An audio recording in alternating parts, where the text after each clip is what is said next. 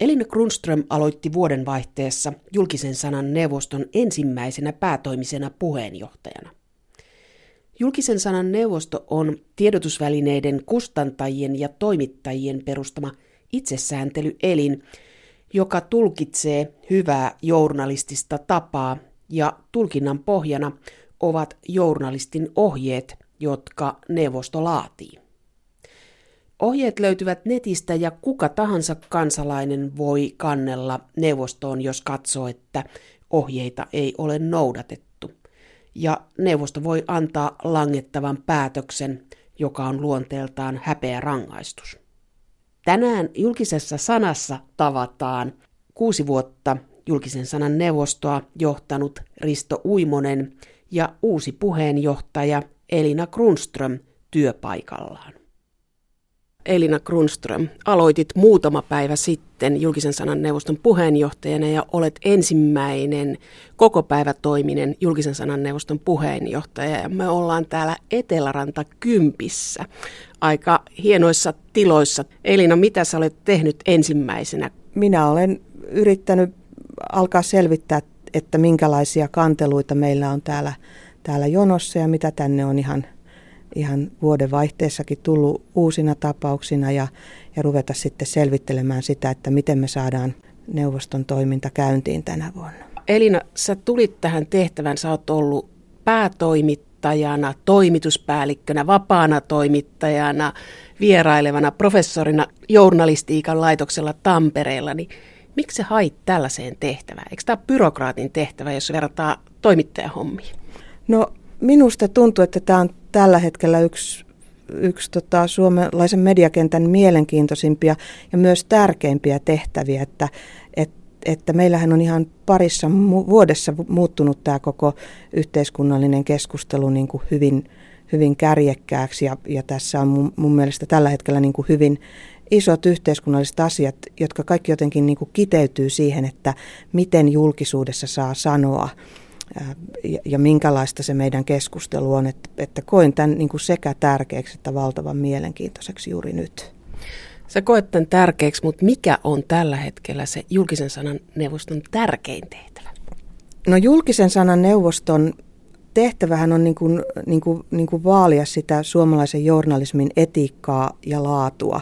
Ja nyt kun Suomi on, onko viidettä tai kuudetta vuotta peräkkäin ää, noissa tota, maailman sananvapaustilastoissa niin kuin ykkönen, että, tai anteeksi, ää, Suomi on lehdistön vapaustilastoissa ykkösenä vaan viidettä tai kuudetta vuotta peräkkäin, niin sitä on hyvin usein selitetty tällä julkisen sanan neuvostolla, että Suomessa on niin toimiva journalistien itsesääntely, että sitä ei tule kukaan muu sääntelemään sananvapauden käyttöä mediassa. Ja tällä hetkellä Tämä on aina ollut niin kuin hirveän keskeinen osa meidän suomalaista demokratiaa ja tällä hetkellä se on entistäkin tärkeämpää. Julkisen sanan neuvosto vaalii tätä, tätä lehdistövapautta ja sen kautta suomalaista demokratiaa sitä kautta, että se, se piirtää rajaa journalismin, lähdekriittisen, ää, faktapohjaisen, faktatarkistetun journalismin ja kaiken muun viestinnän välille. Ja tällä hetkellä se on entistäkin tärkeämpää, koska meillä on ruvennut olemaan näitä feikki uutissivustoja, tahallista vihanlietsontaa, joka pukeutuu journalismin kaapuun ja sitten esimerkiksi sisältömarkkinointia, eli tämmöistä niin kuin, niin kuin vanhaan aikaan sanottiin tekstimainontaa. Elina Grunström, sä sanoit tässä, että, että meillä ollaan maailman huippua sananvapaudessa ja se olisi julkisen sanan neuvoston ansiota, että meillä myös journalismi on korkealla tasolla. Mutta sitten tässä rinnalla on toinen maailma, tässä on somemaailma. Niin miten esimerkiksi tavallinen lukija, netin uutisten lukija voi erottaa sen, että mikä on sitä journalistista sisältöä, mikä on se, joka on JSN, julkisen sanan neuvoston alaista tämä rajahan on hälventynyt, että on olemassa se säännelty maailma ja sääntelemätön maailma. No semmoiset vähän vanhemmat ihmiset, jotka ovat oppineet käyttämään mediaa niin, että on lukenut paperilehteä ja katsonut televisiosta televisio-ohjelmaa, niin, niin, niin voivat siellä somemaailmassakin aika turvallisesti seurata niitä vanhoja tuntemiaan suomalaisia mediabrändejä. Mutta tämä on kieltämättä ongelma nuorille ihmisille, jotka oppii median käyttönsä niin, että, että ne aloittaa suoraan sieltä sosiaalisen median tämmöisestä viestintävirrasta, jossa voi tosiaan sekoittua tämmöiset valheuutissivustot ja, ja, ja tota, oikea journalismi. Suomihan on aika ainutlaatuinen, ei täysin, mutta aika ainutlaatuinen myös siinä, että meillä melkein kaikki perinteiset mediat kuuluvat julkisen sanan neuvostoon. Mutta tämä on hyvä kysymys, että miten, miten sitten nämä nuoret, jotka on tullut tähän, tähän mediamaailmaan jotenkin niin kuin kylmiltään ja suoraan siihen someen, niin erottaa nämä, nämä tota, vanhat jäsenen ohjeita noudattavat mediat. Se on yksi asia, johon, johon tässä minun kaudellani varmaan pyritään – pyritään jotenkin puuttumaan niin, että, että meillä olisi esimerkiksi vähän enemmän tämmöistä mediakasvatusaineistoa tai julkisen sanan neuvoston profiilin korottamista. Katsoin kolmen vuoden ajalta julkisen sanan neuvoston neuvostolle tehtyjä kanteluja ja päätöksiä. Ja yksi hämmentävä piirre oli siellä se, että siellä oli muutamia ammattimediassa esiintyneitä aika jyrkkiäkin voisi sanoa mielipiteitä tai heittoja. Elina, näet sä, että tämä, somemaailma heijastuu ammattimediaan? Ää, kyllä se ihan varmasti heijastuu sinne ammattimediaankin ja sehän on vaikea sanoa ihan tarkkaan, että mikä on somemaailmaa ja mikä on semmoista yleistä keskustelun kärjistymistä, kun, kun nämä meidän yhteiskunnan asiat on monella tavalla muuttunut vähän vaikeammiksi ja tämä maailma niin kuin vaikeammaksi kuin se on ollut muutamia vuosia vuosia sitten, mutta kyllä mä oon huomannut, että, että ei niinkään ehkä uutistekstissä, mutta erityisesti kolumneissa niin se semmoinen hyvin, hyvin niin kuin jyrkkä ja, ja, ja henkilöivä, henkilöivä kirjoittaminen, mikä on somemaailmassa yleistä, niin se on, se on sielläkin niin kuin siirtynyt sinne ja voimistunut siellä, että, että tosiaan että keskusteluilmapiiri on kärjestynyt vähän joka saralla, mutta, mutta kyllä minusta näyttää siltä, että tämmöinen perinteinen media, niin, niin se yleensä pysyy kuitenkin semmoisissa hyväksyttävän keskustelun rajoissa näissäkin asioissa. Journalistin ohjeet siis käsittelee sitä, miten journalismissa tulee toimia. Että siellä on ammatillisesta asia, asemasta, tietojen hankkimisesta, haastateltavan oikeuksista ja virheen korjaamisesta. Ja nämä ohjeethan on hirveän hyvät ja perusteelliset, jos niitä noudatetaan, mutta siinä on heti ensimmäisenä on ammatillinen asema ja se, että ei saa toimituksellista päätösvaltaa luovuttaa median ulkopuolelle. Mutta tänä päivänä me ollaan tilanteessa, jossa meillä on aika vahva tämmöinen viestintäkulttuuri, viestintätoimistot, mediatoimistot vaikuttaa. Esimerkiksi politiikasta valuu nuorten paremmistoa tänne viestintäpuolelle. Näetkö itse mitään ongelmaa siinä tai että, että onko tässä tämmöinen pieni rajaveto, että, että mihin se päätösvalta journalismissa siirtyy? Ja siellähän tapahtuu myös sitä, että toimituksista, kun toimituksissa väkeä vähennetään, niin niistä siirtyy kokeneita toimittajia viestintäpuolelle ja, ja nämä ihmiset, jos ketkä, niin tietävät, että missä muodossa se viesti kiinnostaa journalisteja. Et, että se on musta, siinä on musta ihan selvästi nyt tapahtunut sitä, että, että välillä näkee, että se, se tota, yritysten viestintätoimistojen välittämä viesti, niin, niin menee siellä mediassa niin kuin kohtalaisen hyvin läpi. Ja kyllä tämä on musta huolestuttava kehityssuunta. Mutta se on myös hankala, se, se on asia, johon on pikkusen hankala puuttua sen takia, että, että mitään virhettään siinä ei tapahdu, jos joku antaa toiselle juttuvinkin ja se toimittajaa kiinnostaa ja toimittaja oivaltaa, että tämä kiinnostaa lukijoitakin, mutta meidän journalistien vaan pitäisi olla sitten hirveän tarkkana siinä, että, että tota, meillä on paljon näitä niin kuin juttulähteitä, että me ollaan kriittisiä tämmöistä vinkkiä suhteen. Mutta toinen on myöskin se, että jos ajattelee tällaisen tieteellinen tieto tai tämmöinen kiinnostaa yhä enemmän tiede, niin sitten uutisoidaan yhden asiantuntijan taktiikalla. Tämä on aikamoinen ongelma, joka tiedemaailmasta nostetaan usein esille. Pitäisi olla useamman asiantuntijan näkemys. Joo, siis kyllähän tässä on, tämä on toinen semmoinen niin kuin selkeä ja hyvin huolestuttava trendi. Sen lisäksi, että yhteiskunnallinen keskustelu on kärjistynyt, niin siellä on hirveän paljon sitä semmoista niin kuin perinteisen asiantuntijuuden, ää, tieteen epäilemistä ja nyt viime aikoina niin kuin myös niin kuin tiedemaailman vähättelyä ja sen rinnalle nostetaan sitten tämmöisiä, tämmöisiä tota, yhden asian asiantuntijoita, jotenkin kiistämään se, se, se tota, tiedemiesten yleinen näkemys jostain asiasta. Tätähän on tuolla somemaailmassa tosi paljon ja, ja tämä on näiden valeuutissivustojen aika keskeinen sisältö. siellä on ilmastoskeptikoita ja ruokavalio, ruokavalio tämmöisiä fanaatikkoja ja, ja vaikka mitä, että tämä on, tämä on todella suuri ongelma ja, ja tota, tässä se niin kuin aito totuuteen pyrkivä lähdekriittinen journalismi on hyvin tärkeää. Ja väittäisin myös, että, että tota, ihan sen aidon journalismin puolella niin kuin näitä, näitä ilmiöitä sitten esitetään kuitenkin totena suhteellisen vähän.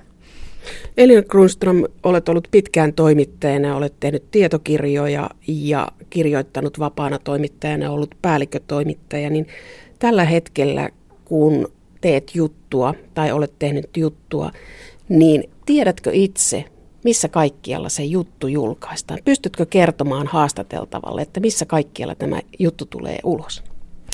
No tota, mulla ei ole vapaana toimittajana koskaan ollut tämän kanssa ongelmia. Johtuu ehkä siitä, että mä oon kirjoittanut aika paljon kolumneja, jossa on joka tapauksessa mun nimi alla, jota ei pilkota, vaikka se sitten leviäiskin. Ja, ja tota, mutta mulla ei ole myöskään ollut tällaista ongelmaa omien juttujeni kanssa. Ää, välillä minusta tuntuu, että tämä on vähän semmoinen liioteltu ongelma. Ähm, itseäni kun on haastateltu, niin toimittajat ovat osanneet aika rutiininomaisesti sanoa, että haastattelen sinua tähän lehteen, mutta juttu saattaa ilmestyä myös tässä, tässä tai tässä mediassa tämmöisiä on ollut musta oikein tyylikkäästi tehtynä. Ja toisaalta ihmiset ovat jotenkin oppineet ja tottuneet siihen, että, että tota, jos sinua haastatellaan johonkin lehteen, niin ei sitä tarvitse enää edes erikseen sanoa, että se on myös sen lehden verkkosivulla. Että, et, et tuntuu, että nämä ongelmat tässä asiassa on pikkusen liioteltu ja valokuvien kanssa tiedän, että on tapahtunut hyvin ikäviäkin asioita, kun on kun on otettu kuvia johonkin ja sitten ne on siirtynyt niin kuin hyvin toisenlaisen jutun yhteyteen, mutta tämmöistähän on ollut maailman sivu. No yksi ilmiö, mikä liittyy mediaan on se, että kaikissa medioissa on lähdetty siihen, että yleisön kanssa keskustellaan ja yleisölle annetaan kommentointitilaa. Oli se sitten radio, jossa on shoutboxi tai ää, lehdissä kolumnien perässä on kommentointiketjuja. Niin nyt viime vuoden aikana on parissakin paikassa kommentointiketjuja suljettu, koska keskustelu on karannut käsistä. Mitä mieltä on julkisen sanan neuvoston puheenjohtaja, että onko tämä ainoa oikea ratkaisu sulkea silloin sivustot kun, tai keskusteluketju, kun se ylikuumenee? No must, mä olin tosi iloinen silloin syyskuussa, kun monet, monet mediat rupes joko sulkemaan keskustelujaan tai, tai tota moderoimaan niitä tarkemmin. Kukaan ei voi enää sanoa, että hänen sananvapauttaan ehkäistäisi, jos hän ei saa kirjoittaa johonkin tiettyyn kommenttiketjuun, koska maailma on täys semmoisia alustoja, jolle voi sitten kirjoittaa näitä omia, omia tota, näkemyksiä ja, ja, ja tota, mutta se vaan mun mielestä niin kuin jo, jossain vaiheessa rupesi käymään niin, että, että siellä oli niin paljon semmoista niin kuin systemaattista trollausta ja vihaviestiä ja asiatonta henkilöön menevää viestintää ja sitten myös sitä, että tuodaan se sama oma maahanmuuttovastainen tai EU-vastainen näkemys kaikkiin keskusteluihin, jotka eivät siihen liitykään, että, että se rupesi niin kuin ehkäisemään sananvapausta, koska eihän sinne enää sitten mahtunut, eikä sinne enää niin kuin viitsinytkään kirjoittaa sitä keskustelua siitä itse asiasta. Että, että itse kyllä tervehdin ilolla tämmöistä, tämmöistä kehitystä, jossa, jossa nämä journalistisesti toimivat mediat valvoo tarkemmin niitä, niitä omia keskustelupalstojaan myös. Mutta toinen vaikutus tällä, tällaisella keskustelulla on, että sekä toimittajat, tutkijat että sitten kohteet eli haastateltavat poliitikot, talouselämän päättäjät ovat sanoneet, että tämä tämmöinen negatiivinen äärikeskustelu vaikuttaa myös siihen, että ketkä tulevat julkisuuteen ja että se on my- myös työssä tämmöinen haittapuoli, niin näetkö Elina Grunström tämän ongelmana tai voiko tähän mitenkään vaikuttaa? No siis tällä hetkellä on, tämä on todella paha ongelma, on semmoinen niin kuin vihapuhe ja suoranainen uhkailu, joka kohdistuu politiikassa toimiviin ihmisiin, kohdistuu journalisteihin, kohdistuu erityisesti naisiin. Ja vaikka kuinka sanotaan, että nämä on ammatin varjopuolia, pitää kestää vaan, niin, niin tota, kyllä nämä on välillä niin, kuin niin voimakkaita nämä vihapalautteet, tämmöiset niin kuin jatkuvat viestit, että siinä tahtoo vahvinkin niin kuin väsyä ja lannistua. Että kyllä mä oon tästä hirveän huolissani. Itse en tiedä, että miten tässä niin kuin julkisen sananneuvostossa niin kuin tähän asiaan voidaan vaikuttaa. Meidän varmaan tärkein tehtävä on yhä edelleen vaalia sitä asiallisesti toimitetun journalismin tilaa, mutta tällä hetkellä niin kuin enemmän kuin koskaan niin tehdä myös yleisölle niin kuin selväksi sitä eroa, että, että missä on sitä niin kuin asiallista keskustelua ja, ja, ja, missä on sitten jotain ihan muuta, joka pitäisi jättää omaan arvoonsa. Elina Grunström, sä sanoit tässä, että tärkeää julkisen sanan neuvostolla on tämä sananvapaus. Ja sananvapauttahan on se, että jokainen saa ilmaista mielipiteensä, mutta samaan aikaan meillä on tämmöinen aika aggressiivinen sananvapaus. Niin mitäs sitten? No tota, julkisen sanan neuvostohan tietysti kaikkein eniten on tekemisissä lehdistövapauden kanssa, mutta se, että meillä on tämmöinen jotenkin rauhallinen ja hallittu ää, ja laaja journalistinen, journalistisen sananvapauden tila, niin minun mielestäni se takaa kaikkein parhaiten myös sen niin kuin perinteisen sananvapauden, koska, koska sitten siellä, siellä, tota, siellä aidan toisella puolella, jossa velloo se semmoinen niin kärkevä vihakeskustelu, jossa tällä hetkellä vielä aika paljon kehotetaan väkivaltaa ja, ja tota, käydään hyvin henkilöivästi ihmisten kimppuun, niin, niin siellä se sananvapaus ei mun mielestä oikein enää, enää toteudu, koska, koska tota, siellä hyökätään niin voimakkaasti sitä sananvapautta käyttävien ihmisten kimppuun ja sitten toisaalta eihän sinne enää ihmiset viitsi kirjoitella perusteltuja mielipiteitä. Että, että tämän takia se niin kuin journalistisen tilan ja journalistisen laadun puolustaminen, mitä julkisen sanan neuvosto tekee, on myös sitä sananvapauden, sen todellisen sananvapauden puolustamista Suomessa. Elina Kronström, kerro, ketkä ovat julkisen sanan neuvoston jäseniä?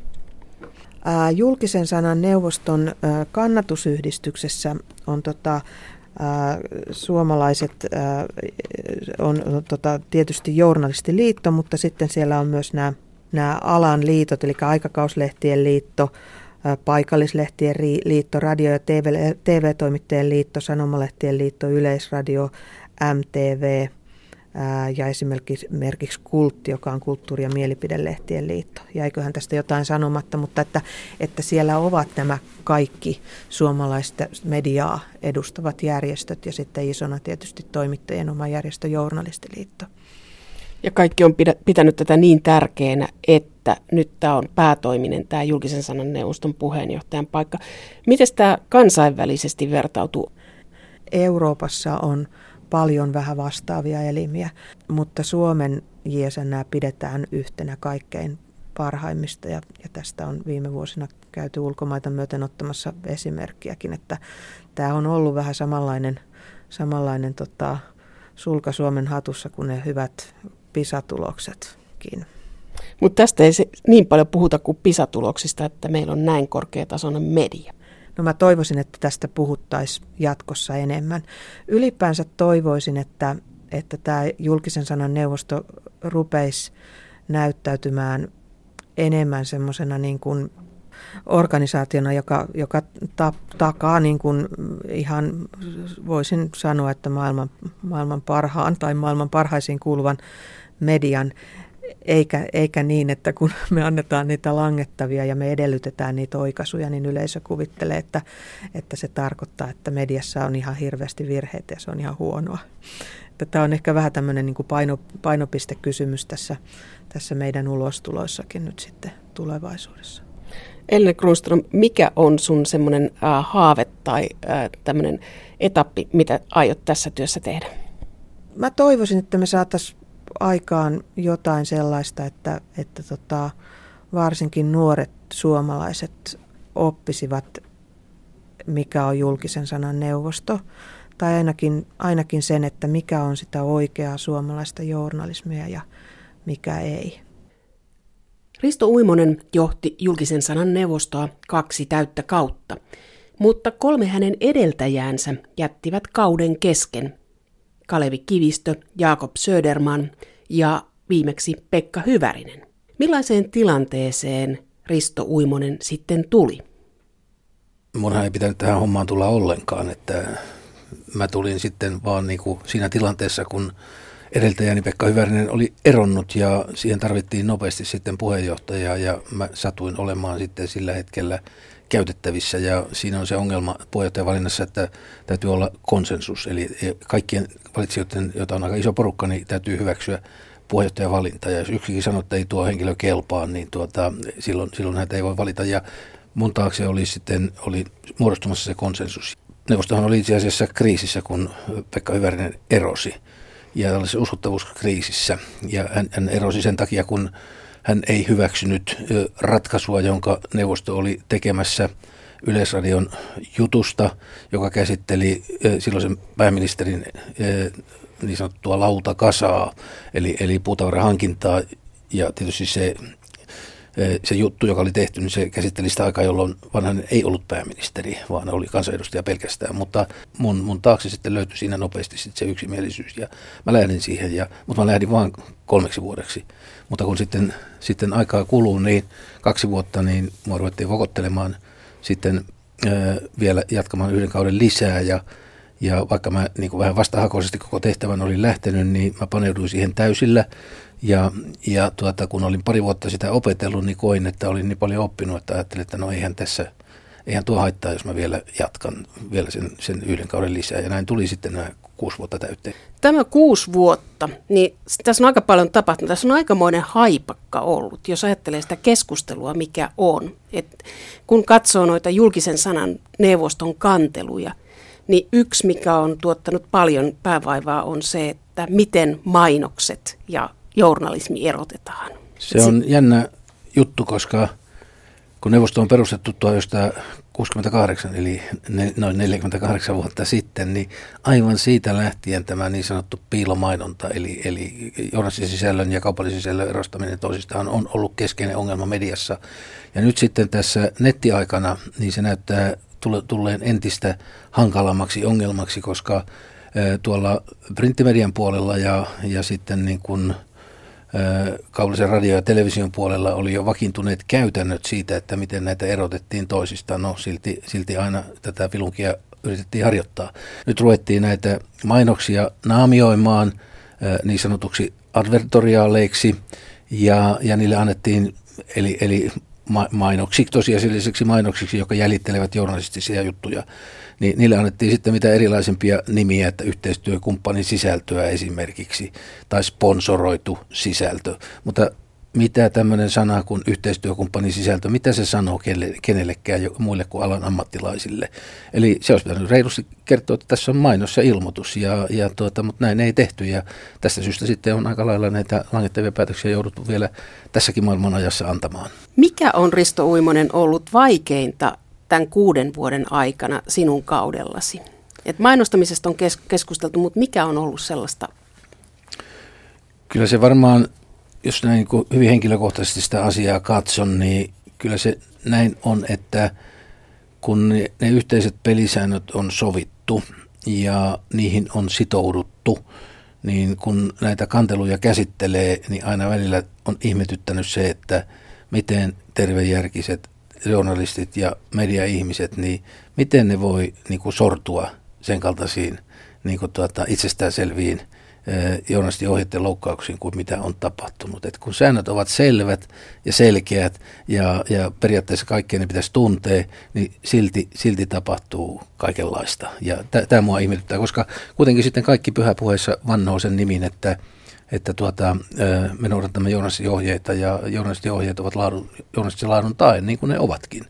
Mutta näiden kantelujen määrä on lisääntynyt ja sitten mikä vielä pahempaa on, että langettavien päätösten määrä on lisääntynyt. Että viime vuonna tehtiin uusi ennätys. 49 prosenttia kaikista käsittelyyn otetuista kanteluista johti langettavaan päätökseen. Se on mun mielestä se on erittäin suuri luku ja huolestuttava suuri luku. Mistä se kertoo, että tämä kantelujen määrä on kasvanut niin paljon, että se oli vuosikausia siinä 200 kantelun pintaa. Nyt se on ollut 400 kantelun pintaa. Niin, mentiin jo yli 400. Joo. Eli tehtiin uusi ennätys. Tuota, Siihen on kaksi sellaista niin kuin perussyytä. Yksi on se, että kaikkiin instansseihin, mihin voidaan kannella, niin kannellaan enemmän kuin aikaisemmin. Eli tällainen niin kuin, tota, halu, halu, halu niin kuin, tota, kiinnittää huomiota epäkohtiin on ilmeisesti kasvanut. Mutta sitten toinen, toinen syy on siinä, että kun tiedotusvälineet tosiasiallisesti niin kuin tekevät varmaankin enemmän virheitä kuin aikaisemmin. Tältä se minun silmin näyttää, koska toimituksia on supistettu ja se on yksi syy siihen, miksi, miksi virheitä tulee. Kiireessä ei ehditä kaikkia asioita tarkistaa. Oikeastaan pitää mainita kolmaskin syy ja se voi olla, voi olla järjestyksessä kakkonen, niin se on se, että julkisen neuvoston tunnettuus on lisääntynyt. Tämä kantelujen määrän lisä, lisääntyminen kertoo myös uskottavuudesta. Siellä oli jotenkin hämmentävää oli se, että siellä oli toimittajien joukossakin sellaisia oli tullut langettavia päätöksiä sellaisista, että oli aika jyrkkää puhetta. Musta se oli jotenkin tuntu, että tämä ei aikaisemmin ehkä ole ollut suomalaisessa mediassa tapana. Toisaalta voi sanoa, että positiivista on se, että niitä oli vain muutamia tällaisia. Ja kyllä, yksi tämmöinen erittäin jyrkkä, että se kertoo aika hyvää siitä, että millaisessa tilassa suomalainen kyllä, media on. Joo, ja sitten jos vielä puhutaan tästä, että mitä on tehty, niin tuota, meillä oli ongelma muutama vuosi sitten tämä tiedotusvälineiden ylläpitämien keskustelupalstojen keskustelukulttuuri. Siellä käytettiin räävitöntä kieltä ja siellä, siellä niin kuin sanottiin, mitä sylkisuuhun toi. Tai tässä tapauksessa, näissä tapauksissa kyllä, että mitä, mitä niin kuin sylkinäppäimistölle toi. Ja ihmiset kirjoittivat niitä sitten näiden, näiden tiedotusvälineiden ylläpitämille keskustelupalstoille ja se uhkasi mennä aivan villiksi se, se kehitys siellä. Ja me laadittiin sitten niin kuin tällaiset säännöt, säännöt siihen, että mitä siellä saa sanoa. Ja kun me ei, ei julkisen neuvostohan ei voi määrä, määrätä yksittäisiä kansalaisia. Se voi, voi ohjeistaa vain tiedotusvälineitä. Niin me laadittiin säännöt tiedotusvälineille, että miten niiden pitää toimia näissä tilanteissa, jossa siellä on tätä, tätä asiatonta ja räävitöntä kielenkäyttöä, missä siellä, missä siellä niin kuin tota, vähemmistöjä panetellaan tai, tai esimerkiksi tämä pakolaiskeskustelu, missä se, missä se menee överiksi tai, tai mitä muuta hyvänsä tällaista, niin tuota, tiedotusvälineillä on velvollisuus olla julkaisematta sellaista aineistoa, ja jos niillä ei ole sitä ennakkomoderointia, että sinne menee vapaasti kaikki aineisto, niin kun sieltä huomataan sellaista aineistoa, joka on asiatonta, niin tiedotusvälineiden velvollisuus on poistaa se omilta sivultaan. Ja tällä, tämä oli erittäin merkittävä niin kuin linjaus, tässä tehtiin johdostiohjeisiin liite. Ja tällä on tätä keskustelukulttuuria hyvin voimakkaasti pystytty siistimään. Ja se oli tärkeää sillä tavalla tämä ohjeistus, että ensinnäkin yleisö sai tietää, missä kulkevat rajat tiedotusvälineillä ja, ja sitten myös tiedotusvälineet saivat niin kuin selkänojan itselleen, että, että, heidän, että on, tiedotusvälineiden velvollisuus on poistaa asiaton aineisto sieltä ja nyt sitten kun tiedotusvälineet voivat sanoa yleisölle, että tämä on sitä asiantuntija-aineistoa, olemme sitoutuneet tällaisen poistamaan, niin, niin tuota, tiedotusväline on silloin vahva, kun joku väittää, että tämä on sensuuria. Sana, niin, se, se, on vastuullista sana, sana, sananvapauden vastuullista käyttöä, siitä siinä on kysymys, eikä mistään sensuurista. Kaikki samat asiat, mitä siellä, siellä räävittömästi sanotaan, voi sanoa siististi ja, ja tuota, taatusti menevät julki. Tässä on jännä tämä maailma, että tämä vakiintunut mediamaailma, joka sitoutuu näihin sääntöihin, niin kuinka moni sellainen, joka liikkuu verkossa, erottaa sen, että vanhat printtilehden lukijat er, erottaa vanhat brändit, mutta tuleeko tämä luottamus ja uskottavuus, se on elinehto mediataloille, mutta entäs sitten tämä nuorempi polvi, erotetaanko se? Se on sillä tavalla merkillistä, että ö, nämä ihmiset, jotka jotka ovat hyvin kriittisiä tiedotusvälineisiin ja perinteisiin tiedotusvälineisiin niin nähden ja sanovat, että ne eivät julkaise tieto, oikeita tietoja ja, ja, ja kaunistelevat asioita ja sensuroivat. Ja, ja niin tuota, kuitenkin nämä samat ihmiset sitten aina haluavat sen oman mielipiteensä julki näiden perinteisten tiedotusvälineiden keskustelupalstoilla. Eli toisaalta he sanovat, että he eivät luota näihin välineisiin, mutta kuitenkin ne, he luottavat niihin niin paljon, että he haluavat ehdoin tahdon päästä niissä välineissä esiin. Eli tämä väitteet siitä, että, että näillä tiedotusvälineillä ei ole mitään virkaa ja tämä sosiaalinen media on se tärkeä, niin tämä, nämä, tämä he, tällaisten kriittisten ihmisten oma käyttäytyminen osoittaa, että ei se niin ole. Kun katsotaan, mitkä, mit, mit, mitä yleisö netistä seuraa, niin tiedotusvälineethän ovat siellä, siellä niin kuin käyttö, käyttö, käyttötilaston huipulla. Eli, eli ihmiset hakeutuvat kuitenkin aina perinteisten tiedotusvälineiden pariin. Ja vaikka siellä on MVtä ja siellä, siellä on Finleaksia ja siellä on kaikkea muuta so, somehöpinää, niin tuota, ei, ei, eivät nämä vedä eivät nämä vedä, vedä kuin tuota murto-osa niistä käyttäjistä, jotka, jotka käyvät perinteisesti tiedotusvälineiden sivuilla. Ja siksi on tärkeää, että sitä valvotaan ja on yhteinen elin, eli julkisen sanan neuvosto. Mutta Risto Uimonen puheenjohtajana olet ottanut myös tällaisen aktiivisen keskustelijan roolin ja luin noita blogeja, joita olet kirjoittanut julkisen sanan neuvoston sivuille ja siellä olet ollut myös huolissasi tämmöisestä mediamaailman konsulttidemokratiasta, jos näin sanoisi, että konsultit tulevat ja kertovat, mitä mediataloissa pitää tehdä. Mikä tämä ilmiö on?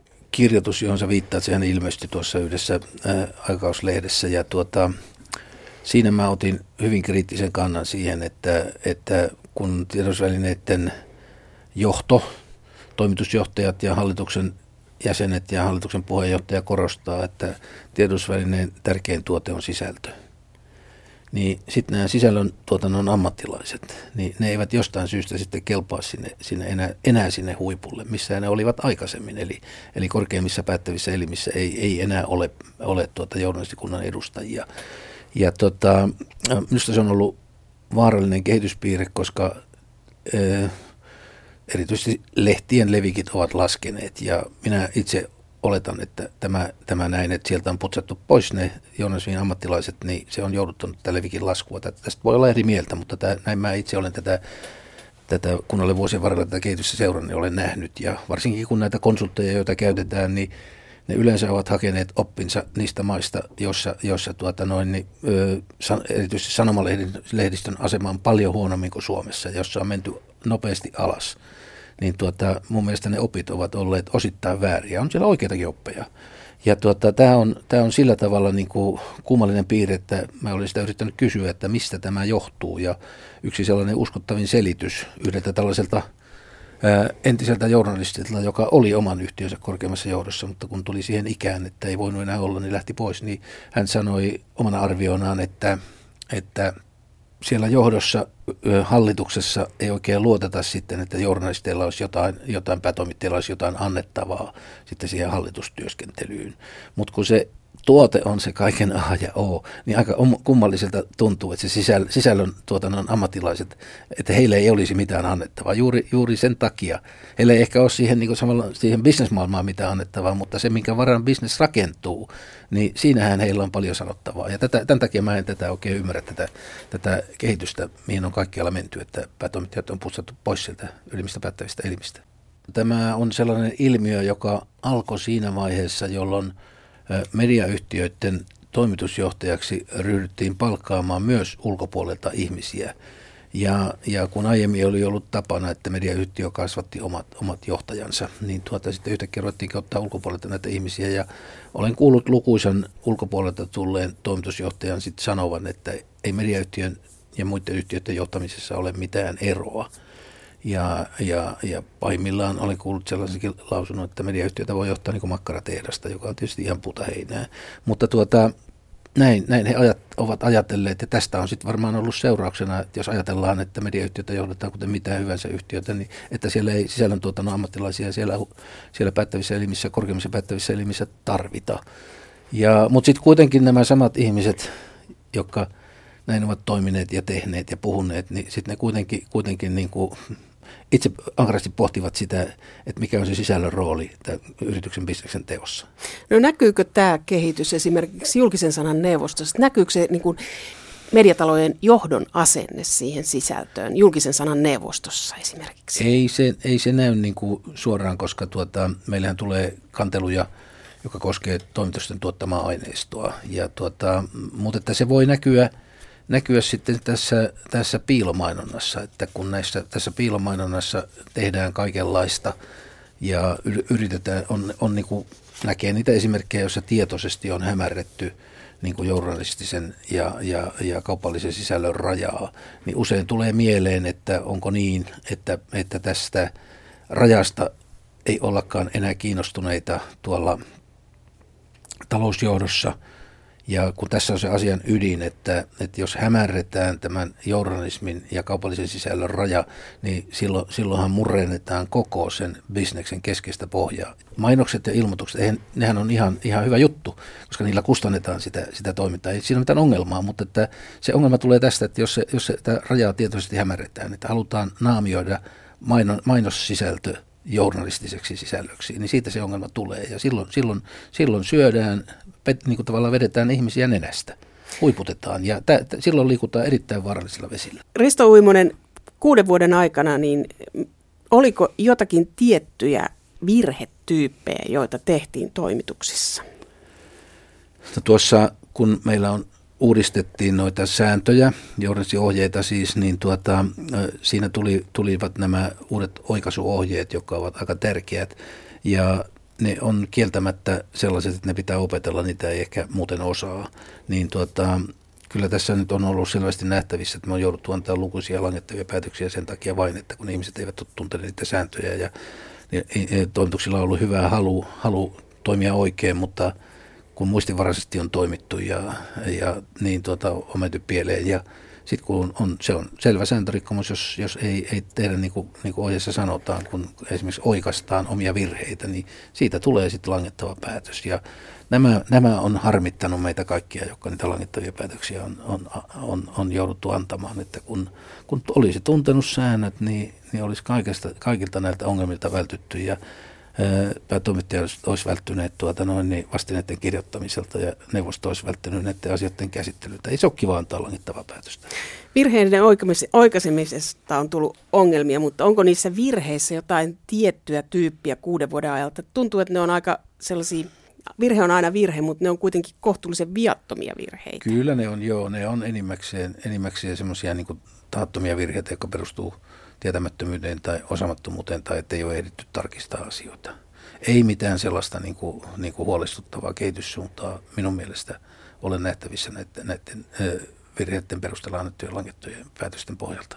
Et muutama juttu tuohon, mitä mä katsoin, niin oli muutama semmoinen, että sen verran moraaliton, että tuli vähän huono olo niitä luki, lukiessa, mutta, Mut mutta niitä ei ole paljon. Niitä ei ole paljon. Suomalainen media, ammattimedia on ilmeisen hyvä kuitenkin. Kyllä, kyllä. Ja kyllä niin kuin se, vaikka mä tässä olen puhunut tästä niin kuin tuota, journalistiohjeiden tuntemuksen heikkenemisestä, niin kyllä mulla on edelleen se vankka käsitys, että tiedotusvälineet aivan oikeasti haluavat niitä noudattaa ja erityisesti toimituksen johto ja toimittajat kyllä, kyllä ne haluaisi niitä seurata, mutta niin kuin tekevälle aina sattuu ja mitä enemmän kiireessä tekee, niin sitä enemmän sattuu. Mikä Risto Uimonen sinun mielestäsi on julkisen sanan neuvoston tärkein tehtävä? No kyllä, sillä on kaksi tärkeää tehtävää mielestäni ja toinen, toinen on juuri tämä, että se tänä aikana, jolloin toimitukset etsivät niin kuin sitä suuntaa, mikä, mikä on niin kuin järkevä myös bisneslogiikan kannalta, millä tavalla täytyy toimia, millaisia juttuja täytyy tehdä. Ja sitä, sitä kokeilu, kokeilemista harjoitetaan, tehdään erilaisia, kokeillaan erilaisia ratkaisuja, niin käytän tämmöistä sanontaa, että niin kuin haulikolla ammutaan ja katsotaan, että mikä, mikä luoti tai mikä hauli osuu. Ja tuota noin, niin sitten sitä ruvetaan sitten niin kuin samalla tavalla toimimaan niin tuota, tämä johtaa vähän tämmöiseen niin poukkoilevaan ja, ja niin kuin, niin tuota päätöks- tuota to, toimintamalliin, niin että ei semmoista selkeää linjaa ei näy, niin on tärkeää, että on sitten tällainen niin kuin, ä, ammattiin hyvin perehtyneiden ihmisten ja etikkaan, journalistisen etikkaan hyvin perehtyneiden ihmisten ryhmä, joka näitä asioita pysähtyy miettimään vakavissaan. Se on se, se, niin kuin se kenties se kaikkein, kaikkein niin kuin tuota, tärkein tehtävä journalismin kannalta. Mutta sitten jos tähän tuodaan demokraattinen näkökulma tähän, niin se on se toinen tärkeä tehtävä. Ja mediahan on vahva.